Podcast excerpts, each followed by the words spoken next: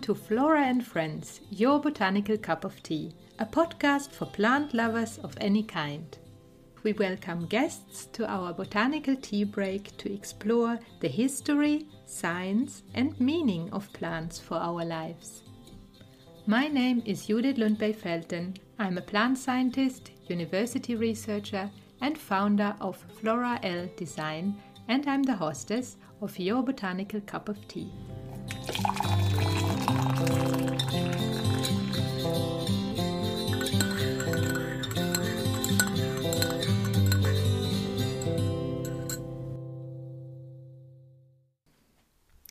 Welcome to this second episode of the Flora and Friends podcast mini series on pelargonium plants.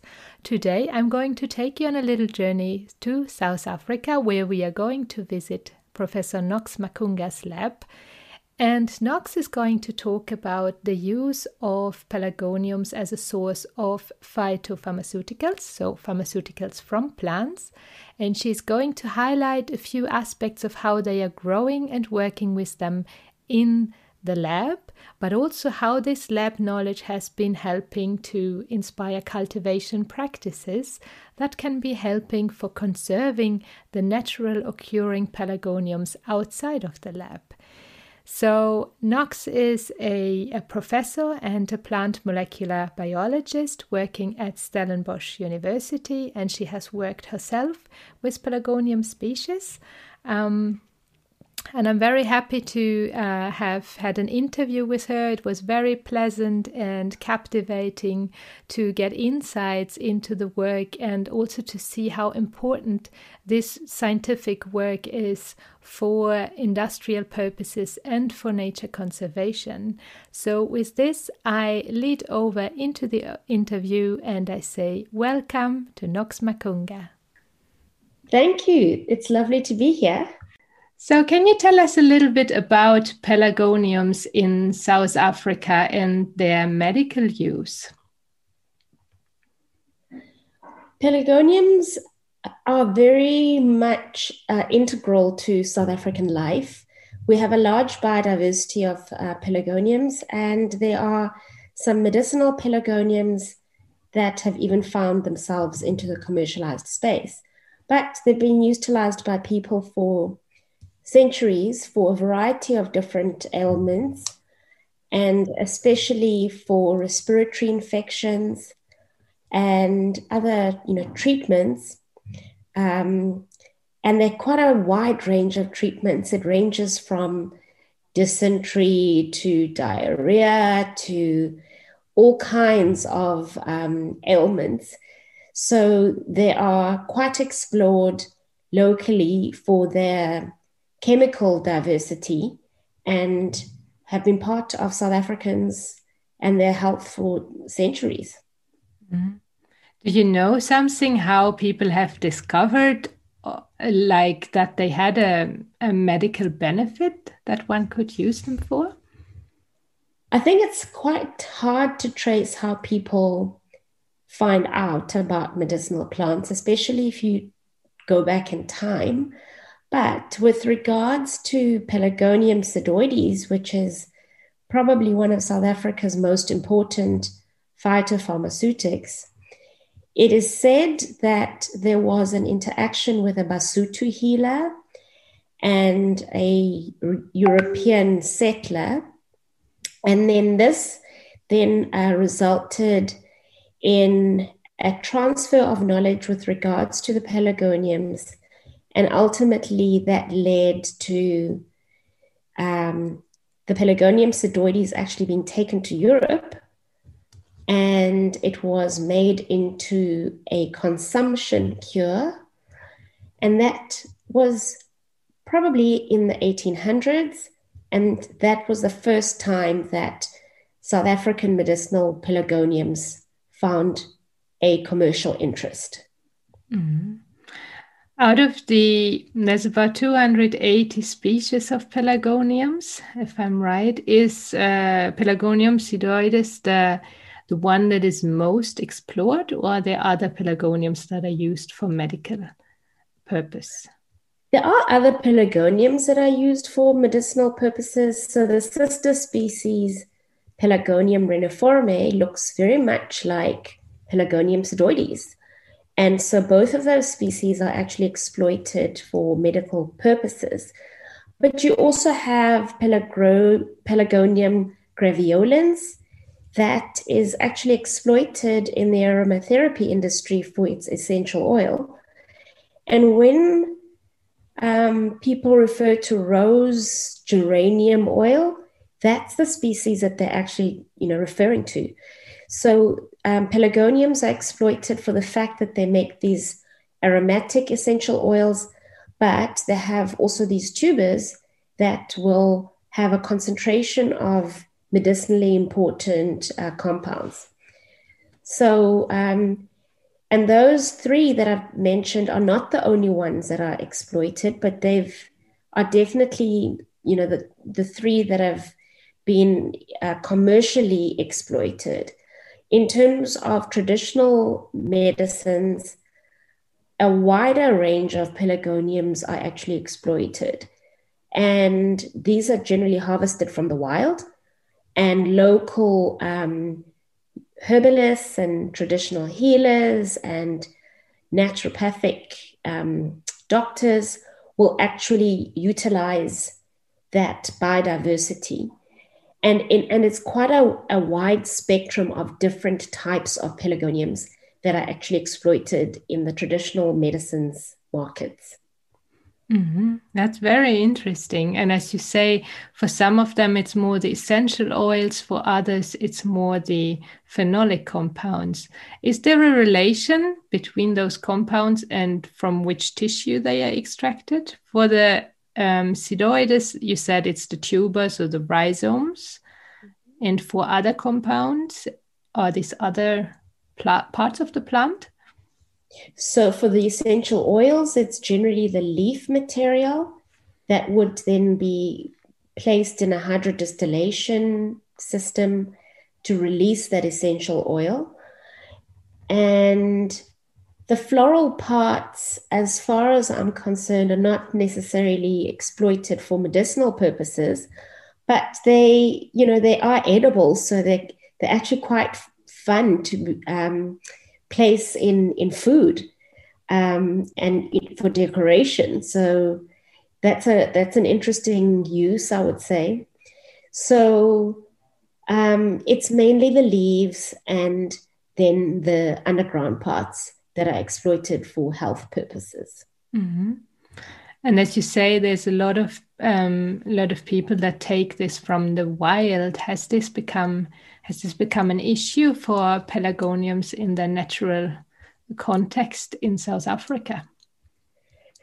It is a little bit of an issue um, because there are certain regions where Pelargonium sidoides is actually found, um, where populations have been decimated by overexploitation. And as a result, there are now farming practices that are also being used to bolster the biomass of material that actually goes into the formalized um, botanical medicines trade. We are quite aware that if we don't look after the plants in the wild, that we will lose the biodiversity. And so there are many efforts related to conservation and u- utilizing cultivation as a practice to try and provide alternative sources of having access to these metabolites that are of medicinal value. It has been a problem, but um, it's a problem that we are well aware of.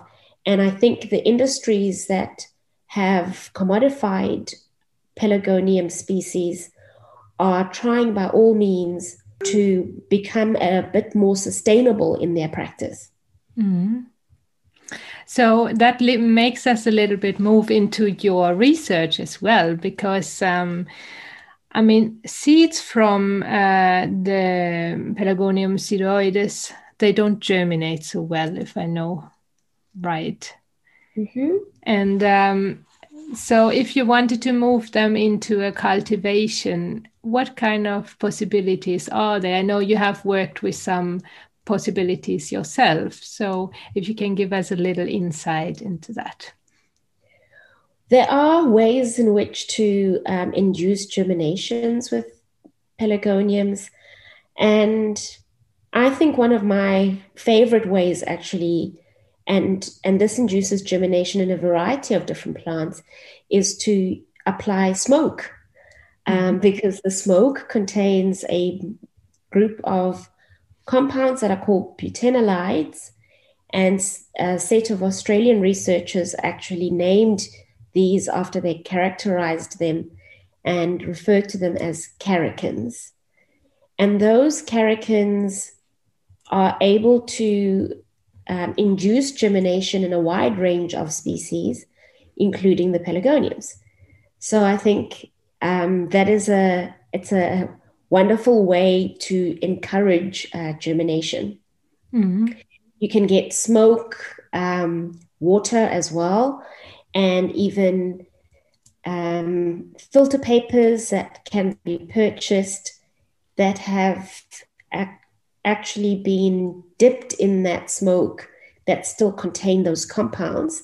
And then you place the seeds, add a bit of water to that dry filter paper with the smoke, and then that will actually encourage germination. Okay. That's very interesting. I had never heard about that. Uh, you could encourage germination with smoke. So, if you have a barbecue at home, can you use that? You don't want to roast the seeds, I guess. Yes, absolutely. No, you don't want to roast the seeds, but um, it does work very well if you have a barbecue. And it's pretty much any organic matter that comes from plants that actually releasing uh, that will release these compounds the smoke inducing um, compounds. And so a barbecue is just perfect.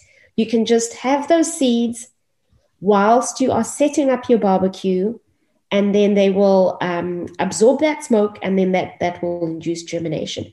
And the reason for this is because a lot of the plants that are actually found in the Cape um, have evolved in fire prone environments. And so the fire and the smoke are actually critical for their life history.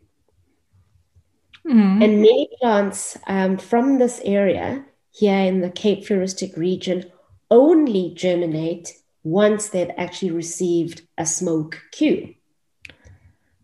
That's very interesting because I think that that wildfires are part of uh, ecology. Is not so much. Not we're not so much aware of this because we often think about fires as well. Then the fire takes over and then everything burns down. So obviously that is has been a problem. But that fires are part of the landscape and form the landscape is a very important part. Yes, and that is what people um, sometimes exploit when you have recalcitrant seeds that are very difficult to germinate. Then you can actually use that as a system to induce germination. Mm.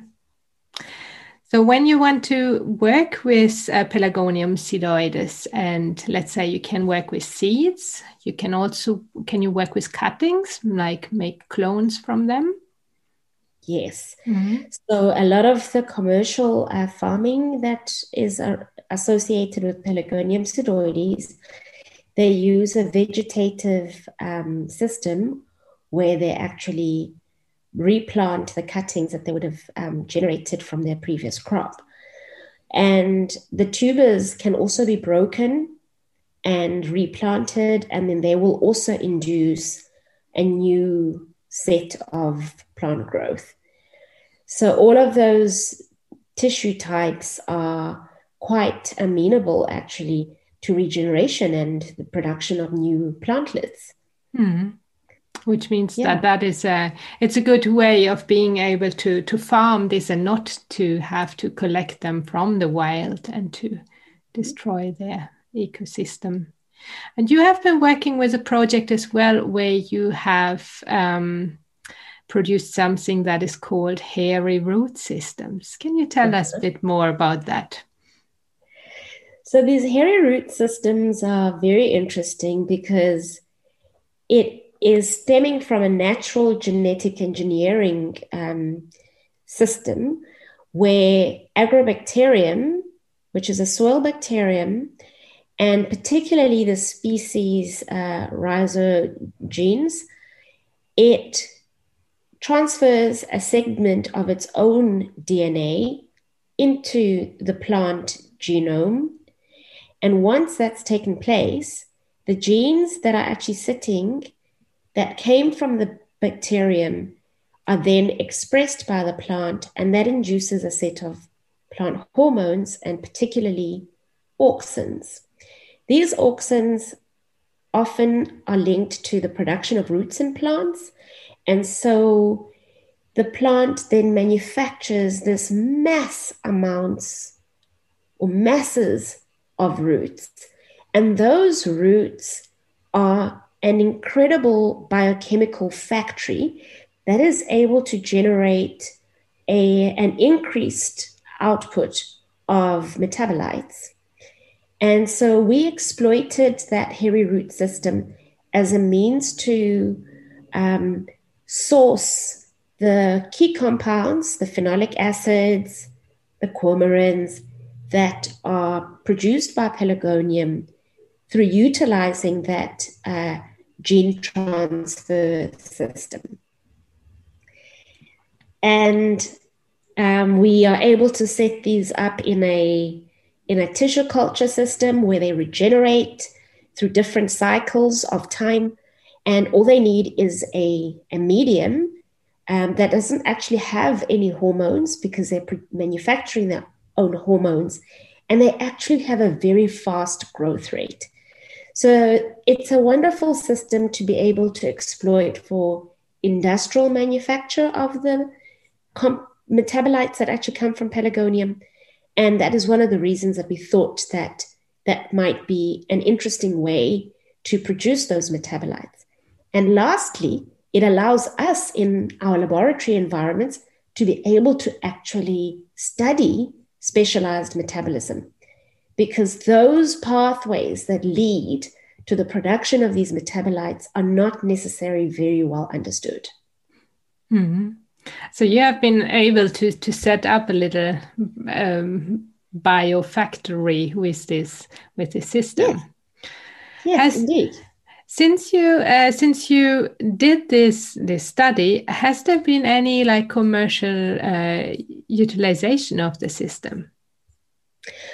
So the system hasn't necessarily been commercially exploited, and I suppose one of the reasons for this is because um, it is a genetic modif- modification technology. And so there's um, you know issues that are linked to regulation of using GM related products for uh, medicinal purposes. But it provides us with an excellent scientific tool that allows us to be able to study metabolism which then provides us with more fundamental information about how we can actually exploit these different um, biosynthetic pathways. I say this um, that it hasn't be, been exploited on a commercial basis, but we also developed another system in our laboratories, and this was a non GM system where we actually utilize a tissue culture production of um, Pelargonium sidoides. And that particular system is exploitable for um, the commercial industries. And we are at the stage actually of negotiating um, with some of the manufacturers here in South Africa for them to utilize a plant tissue culture based system as part of their agricultural setup. So, that particular system that's linked to the tissue culture is actually more easily exploitable um, and it directly links to the production of plant based pharmaceutics. Mm. Can you explain how you use that tissue culture system? How, if you use the tubers there, or if you use cuttings, and how can you can you favor the development of the root system and the tubers in that system? Because I think you are more interested in in stimulating the below ground tissue as compared to the above ground for this commercial purpose. So um, we we devised a protocol or a or a as a regime to be able to do tissue culture. And it's quite interesting that you can set up all kinds of different cultures. You can set up root cultures, you can set up plantlets, you can even set up a set of cultures that are just a disorganized mass of material that's known as callus. And these different production systems um, actually all have the capacity to produce the metabolites that are monitored by industry. So that was a very interesting finding. And what was even more interesting was that when we looked at the extracts of these different um, pelargonium plantlet cultures or even callus cultures, they were sometimes more active um, in the bioassays that we tested than the plants that would have been growing in the greenhouse. So there was something in that microenvironment that was actually switching on metabolism and favoring the production of some of the key biomarker compounds that are medicinal value. So that was a lovely uh, project that we um, worked on. And we compared then the plants that had been growing inside the tissue culture bottles to those that had been growing in the greenhouse. And when we moved them as well into the greenhouse, we did a, some metabolite analysis to understand the chemistry. And it was wonderful to see that sometimes the propag- propagated plants that came from tissue culture were actually more biologically active. Okay, and they kept the activity even after being planted out into the greenhouse. Yes, and they kept that activity and they formed the tubers much faster than than if you had started it from a cutting.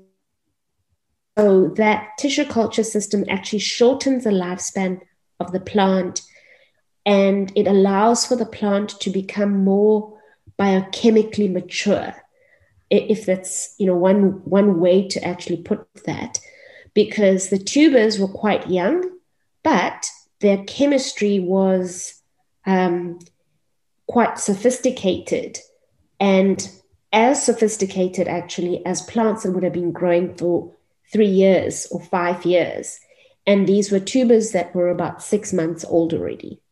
Oh wow! So that is really accelerating, accelerating what happens in the plant just by cultivating them, basically on their very own. Because in this uh, tissue culture systems, as compared to the wild, you will have only that plant, and it's a sterile system. So no, no other organisms included, no microorganisms, and nothing. Yeah. So it's, I think it's the micro climate that seems to be able to control this and one can change the conditions to shift metabolism towards high production of umckalin, for example, which is one of these key compounds that is thought to have um, important biological activity. Mm. Do we know anything about umckalin and its function inside the plant? We extract it to be to use it for for medical purposes, but what is it doing in the plant?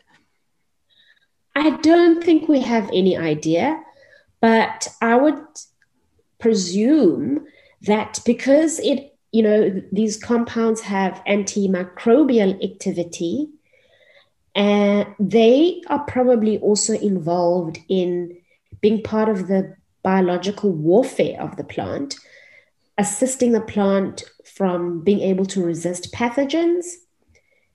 And so we don't necessarily know their function, but we can draw a few hypotheses with regards to how they might actually be functioning in plants. And just because they belong to these sort of phenolic compounds which are actually found ubiquitously in plants and are known to have microbial effects, antimicrobial effects in plants in general. So that is the assumption that they might be part of the microbial uh, fighting system, or I suppose even plant immunity, mm-hmm. um, that allows the plant to be able to cope with all kinds of environmental stresses, whether they be biological or even abiotic. Mm-hmm.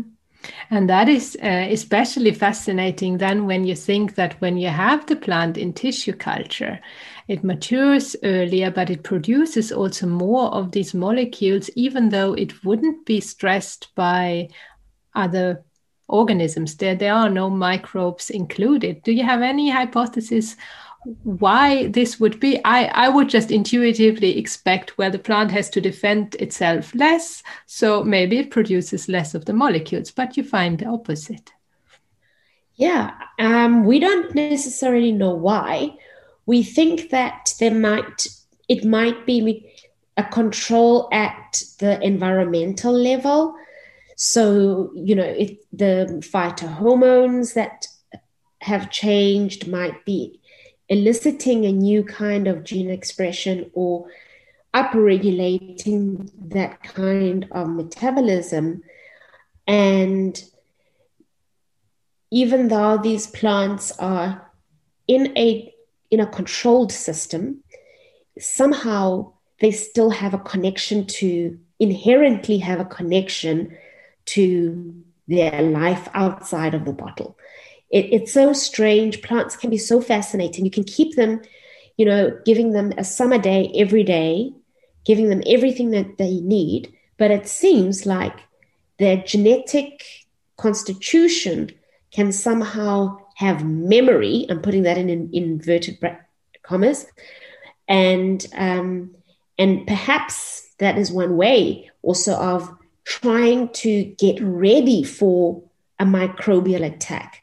You know, they might be thinking, I there are no mic- microorganisms associated with me now, but let me make enough of these metabolites in case I'm actually attacked by pathogens then I'll already be ready. Hmm.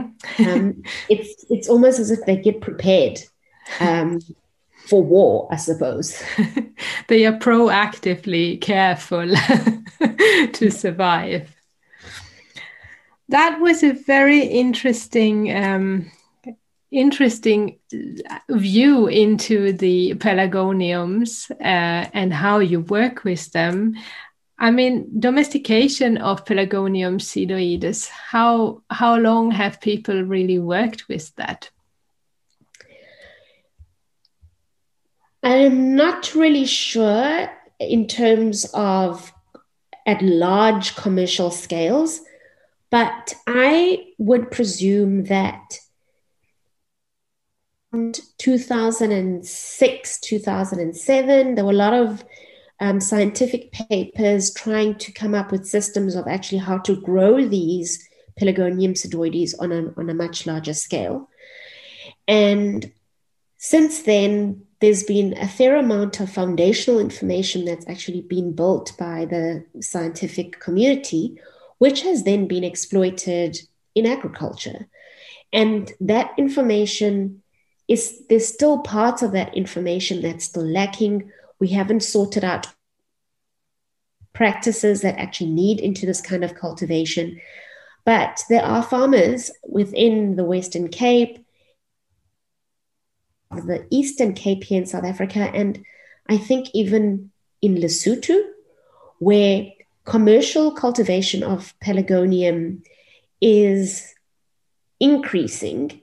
And that is increasing to actually meet the commercial demand for the extracts that are made from the tubers of pelargonium. So at this particular stage, I can't give you numbers in terms of tonnage of cultivated material, but it is definitely a growing industry. And different producers might be growing particular chemo elite lines And there's a lot of information actually that also lies with individual farmers as they themselves actually test out practices that are most effective for their particular soil types, climatic, and geolocations. So it, it is a growing industry and there is much interest. And it is a very important species in South Africa in terms of commercialized South African medicinal plants. Mm-hmm. Is it um, now? This is the Pelargonium um. Do you also have such kind of research or programs or uh, cultivations ongoing for other Pelargonium species? Graveolens, most definitely, because that one has this very important commercialized essential oil. There's a lot of cultivation of that particular species that takes place in more the northern parts of South Africa um, that are a little bit more semi tropical, I suppose. Um, and there's a lot of farming of that particular product. And it, it's even been grown outside of South Africa and in places like Madagascar and other parts of the world because it's such an important essential oil. It's used a lot in perfumery and it has those um, rosy floral notes. And so that essential oil is uh, very important um, for the cosmetics industry, actually. Mm. So it's been cultivated in large masses. Mm. So these these two pelargoniums are the most commonly commercially cultivated species. Yes. Yeah, for medical. Apart purpose. from all the oh, excuse me, apart from all the pretty pelargoniums, yes, they have literally found themselves all over the world in all kinds of hybrids and cultivars. They are those two are the two that are mainly um, utilized for medicinal purposes, but there's tons of pelargoniums that are found all over the world, which make spaces really pretty. Hmm. And anytime I travel outside of South Africa and I see these pelargoniums, especially in windowsills of you know apartments, then I get a little bit nostalgic and it reminds me of home. And it just makes me think of how incredible the biodiversity of this country is, and that it is found different homes all over the world. Hmm it has spread its its roots throughout yeah. the world from when it got exported first. Yeah. Yeah. Thank you very much. Is there anything else that you would like to share? If somebody wanted to know more about the pelargoniums or about your research, maybe you we can hear where we can find you or more information. I I feel I'm really really easy to find. I'm easy to find on the internet, and um, I enjoy tweeting. I like to be on Instagram, and often I'll share information about South African plants, and sometimes um, my escapades to go and find interesting plants in the wild. And so my Twitter handle is at Nox the Lion, and I'm also Instagram at Nox underscore Makunga. I'm easily to find as well via email, and I can be emailed using Makunga at sun, as in sunshine, dot ac dot ac.za. Thank you very much. I think uh, through Instagram, I have also known you that is also where I got in touch with you. And then uh, we noticed that uh, one of your students had been coming to Umeå and has done uh, his project with me. So that was very, the world is smaller than one thinks. yeah, the world is pretty small. Yeah.